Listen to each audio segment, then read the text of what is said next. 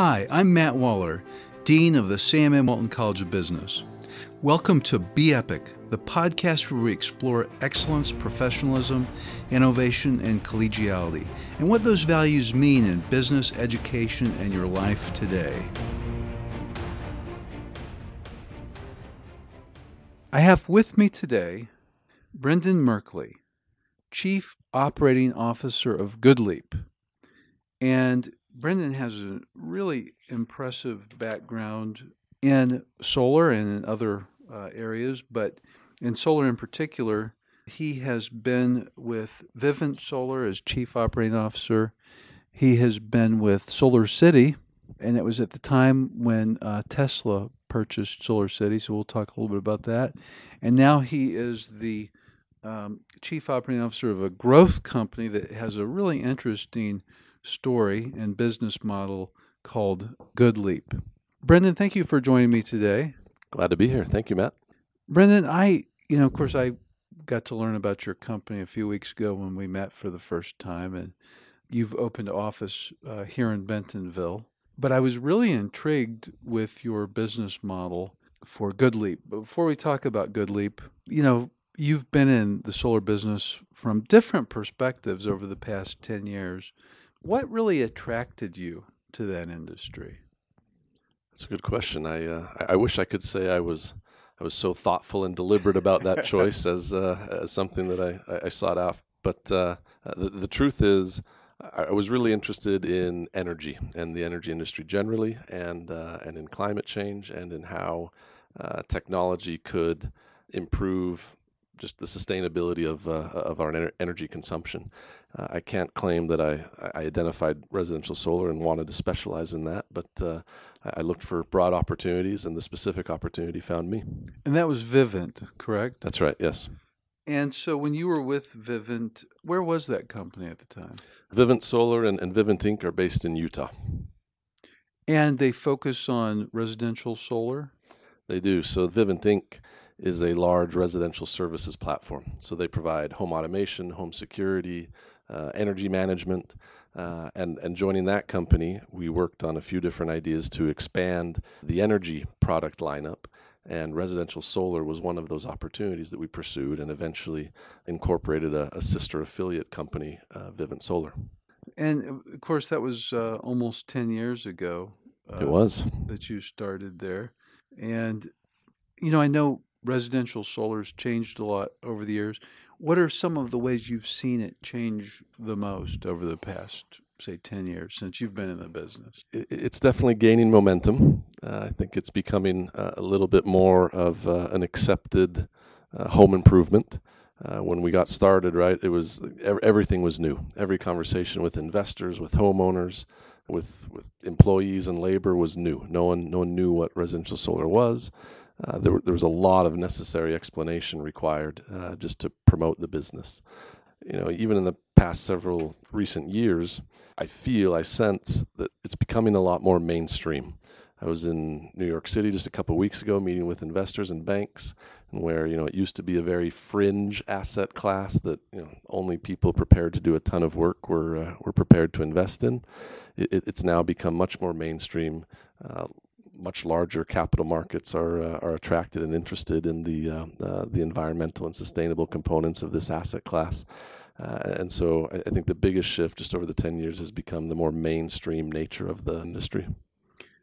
And of course, a lot of that mainstreaming is a result of, I guess, consumer acceptance it's the result of uh, you know a lot of hard work by many different professionals and entrepreneurs and salespeople and installers, operators, uh, and, and, the result of some some real good innovation. Right, my uh, uh my partner when I when we co-founded Vivint Solar had a background in the, the manufacturing perspective and sort of had identified that the hardware costs of solar uh, were going to fall precipitously, and that that would enable the product to become more compelling to homeowners. Uh, and that that's borne out. That's very true, right? When uh, when I first bought solar panels uh, as chief operating officer at Vivint Solar, I think we paid close to two dollars per watt for a solar panel, a dollar seventy something. And today you can buy solar panels for 30, 40 cents a watt. That's a big difference. So that the price has fallen uh, incredibly. Uh, and then there's been other innovations around, you know, the financing. Early on with solar, the predominant form of financing was was a lease or a power purchase agreement that required complicated tax equity structures. And today you've seen both as the purchase price of the product has come down, uh, it's become more attractive to homeowners at a lower purchase price, which also enables uh, personal uh, financing for that home improvement uh, to enable uh, loan platforms to facilitate that purchase for homeowners. And so you see a lot more adoption, uh, just both in the cost decreases and in the financial innovation that enables more adoption. So clearly the costs came down a lot. How about the productivity of the cells? Have have they improved over the past ten years? They do improve. There's a there's a good rule of thumb I, I heard a long time ago that suggests uh, an average solar panel is sort of four feet by six feet, uh, and uh, and that improves at about five watts of capacity per year. Uh, which is which is pretty small. Like it, it's a slow it's a slow march of improvement, and we've also got you know pesky physics at work that uh, that impose a bit of a ceiling around our, our sort of our theoretical understanding of of the universe that suggest uh, that they can't get uh, you know exponentially more efficient. They can get a little bit more efficient, and they and they keep getting a little bit more efficient. Um, but the the thing I like about solar, and one one of the one of the things we talk about frequently with people is there really is no obsolescence of the product to worry about. You know, if if you bought 20 solar panels 5 years ago, today maybe you only need to buy 18 solar panels. But they're the same technology, they're the same solar panel. They'll they'll produce power for 20, 30 years, no problems. And so it's um, it, you know, it, it's a it's about demystifying the the technology aspect of the of the product. So next you went to Solar City. You went there before Tesla purchased I did. it. What was their focus? What was their market focus when you went there? Yeah, our, our goal was to uh, fight climate change and, uh, promote more sustainable energy. Uh, one, one of the marketing ideas that, that I was rather fond of was one of promoting this notion of abundance. I think uh, you know I embrace a, a, an outlook on sustainability that says we can innovate and, and still maintain an abundant lifestyle. Uh, and so our goal was to to provide that abundant mentality and provide people cheaper, more sustainable energy for their homes. Um, and we, we scaled Solar City to uh, a 40% market share. We were the you know, the largest residential developer in, in the country by far. So at one point, Tesla started looking at Solar City. Were they an investor originally? Yeah, so, so, Tesla and Solar City always had a had a very uh, close close history, right? Elon Musk uh, was the chairman of Solar City, and his uh, his his cousins were, uh, were, were leaders and founders of Solar City. So uh, Elon was always aware of uh, of Solar City and, and our progress. And did things change at Solar City much from a cultural perspective during that time? Uh, yeah, there, there, were a lot of changes. I think uh, you know the mission remained the same, and those two companies are very aligned on missions of sustainability. You know, uh, approaching different industries and different markets. But uh, um, Tesla was just a much larger company. Any merger, I think, is is complicated and uh, and can be difficult. But there were a lot of great people on both sides of that that, that worked to integrate those companies and figure out uh, what the respective goals of those different business units would be. Now you're with GoodLeap, Chief Operating Officer of GoodLeap, and uh, would you tell us a little bit about GoodLeap, what they do, and how the business model works? Absolutely. So, our, our vision is to be a platform that connects uh, investors with homeowners and contractors, where investors have capital that they want to deploy, and they increasingly want to deploy it with an eye towards sustainability and environmentalism and things like that uh, with with homeowners who may want to invest in their homes and improve their homes and improve their carbon footprint, and, and uh, with contractors ready to provide that service for them, and that we can provide financing for those homeowners. So let's take me as an example. I don't have solar panels on my house. We can let's, change that. Yeah, we could change that. So let's suppose I contacted GoodLeap and I said, "Look." I'm interested, you know, and I have a house that faces south with a large roof. That's great. And so let's suppose I contacted them. How would the process work? our platform is positioned as a, a point of sale offering with a contractor. So typically, you would reach out to a contractor. There's some uh, some great partners of ours here in Northwest Arkansas that offer financing through GoodLeap to homeowners like yourself. Uh, your first step would be to meet with the contractor. They would likely evaluate your property, provide a proposal, explain to you what the value proposition of a solar installation could provide to you and your home, uh, and then from there they would say, "Hey Matt, how do you want to pay for this?" More often than not, lots of people say, "Well, you know, I'd like to make payments. Can I do that?" and and the contractor would, would say, absolutely, here's GoodLeap. Provide them a couple bits of information and we'll get you approved and then we can proceed with the project. Well, that sounds really easy compared. I would think in most cases you would take out a home equity loan and then that takes a long time. It does. That that has been a common way that these home improvements have been financed in the past. That's the opportunity we recognize, which is just sometimes we think of innovation as if it requires massive groundbreaking new inventions or, or breakthroughs. And I think a lot of the innovation we've seen in the last couple decades is just marginal improvements to everyday life. Uh, you know, Uber did not invent taxi service; they just made it that much easier to find a taxi.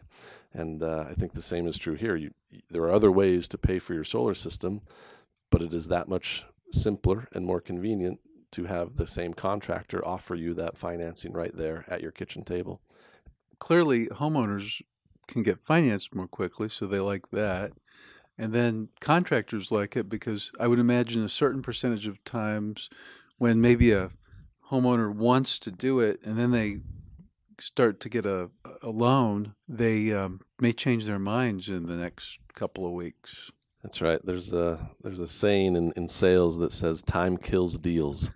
so if you're a contractor, you, you want you want Matt to sign and to agree and to commit right now while I've got you at the kitchen table. We enable businesses. We are a job in an app for 10, 20,000 professionals right now who are using our company to uh, grow and scale their own businesses.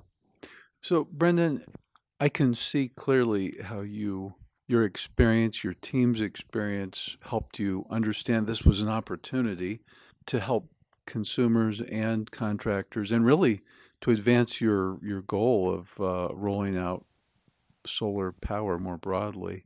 But how do you get financing for this? I mean, you're connecting the dots here for, for people, but somehow you have to get capital to be able to provide these loans. You do, and like anything, you know, you you start small and, and scale it up. So early on, it's all a sales function. Absolutely right. We're we're selling to uh, investors and capital markets, and you know, we, we believe we are originating a very high quality product. But early on, before you've done it, you don't have any data to point to, right? And so it's a sales function, and, and credit to our team that was able to uh, to sell the vision of our company, and you know the qualifications of our team and, and our software platform and, and the loan products that we were originating. And, uh, you know, we're very grateful to early investors that believed in that vision and started buying loans and enabled us to scale. And then, you know, success begets success. So we've been able to find more, more partners, more capital. And, you know, I think when things really, really get rolling is where you begin to develop enough data and enough operating record that you're able to now prove objectively and quantitatively uh, what you've been saying and promoting about your product. Uh, and so, you know, now that we're there with, I think, 10 different public debt securitizations now, uh, you know, the conversation is just much easier now. So, if a consumer has the option of a home equity loan versus GoodLeap, how competitive are you for interest rates? That's a great question. Uh, so, interest rates are very relevant, but I think the thing to keep in mind when we think about our product offering is that we are really competing with the utility bill payment. We are always focused on how do we provide an offering that competes favorably with your home utility payment. Today we have rates that are very attractive around 199, 299, 399%, depending on the product that you choose and that the contractor wants to explore with the homeowner. But you know, beyond the rate and the term, there's lots of different innovations around uh, flexible payment structures and, and different deferred payment things that I think provide a more competitive offering relative to the more standard traditional financing offers. So GoodLeap is in the San Francisco and Sacramento areas currently. but recently you leased space in Bentonville, so you decided to move out here. How did that happen? That's uh, interesting to me. I don't really know exactly which month you you started doing that, uh, making that move, but I'd like to know a little bit about why you came out here. Sure, it was you know a pleasant surprise. Most of us had no exposure to Northwest Arkansas, so uh, didn't didn't know much about it. And uh, our founder and CEO Hayes Barnard was was close to some some local business leaders here in the area who uh, very graciously hosted us out here last summer to look around the region and, and explore things. And I think we all we all fell in love with the region and uh, and the people and the opportunity that, that we saw here to partner with some of those local business leaders and community members to expand our company. And so. Uh, over the course of last winter, we, uh, we, we finalized some of those plans and officially moved into our new space in Bentonville uh, just in February of this year. So, Brendan, you know, one thing that's clear from your work history is that you have worked with companies that scale.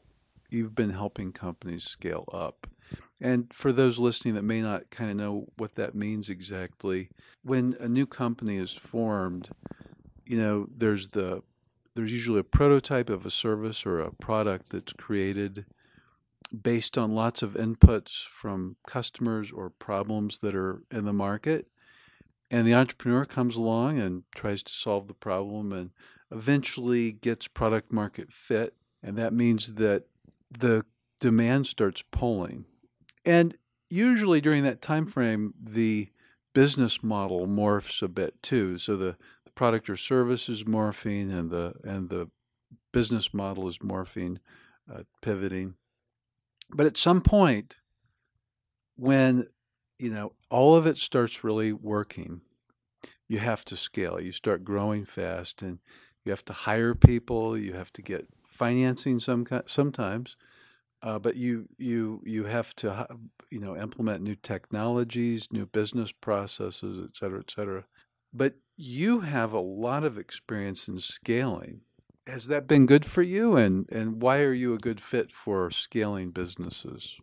I don't know why I'm a good fit, but I certainly enjoy it. And yes, at, at different times in my life, I've led teams of two, three people, and and also been you know founding members of, of teams when they were very small. At Vivint Solar, my partner and I were, were two, three people, and in 18 months we had 1,500 employees. So it scaled very quickly. When I joined Solar City, I believe I was employee roughly 3,000, and in three years I was there, we scaled to 17,000 employees. Scaling is fun, and uh, and I liken growing businesses to pouring wet cement, wet cement that maybe takes a couple years to dry and harden.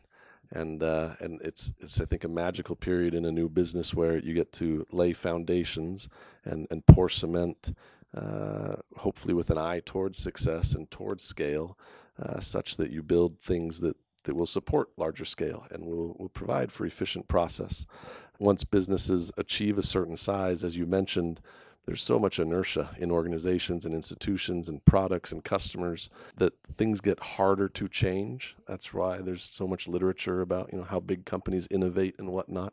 Uh, once that cement dries, it's it's quite hard to shift course. It's really satisfying to me just as a builder to play with the wet cement early on and, and figure out what the company needs to support three, five, ten years from now, and try to lay that foundation as correctly as possible in the early days. Well, Brendan, congratulations on your tremendous successes in your career and and with GoodLeap. Um, and um, we are thrilled to have you here in Northwest Arkansas. We're very glad to be here. Thank you, Matt. Thanks for listening to today's episode of the Be Epic podcast from the Walton College. You can find us on Google, SoundCloud, iTunes, or look for us wherever you find your podcasts. Be sure to subscribe and rate us. You can find current and past episodes by searching Be Epic Podcast, one word, that's B E E P I C podcast, and now Be Epic.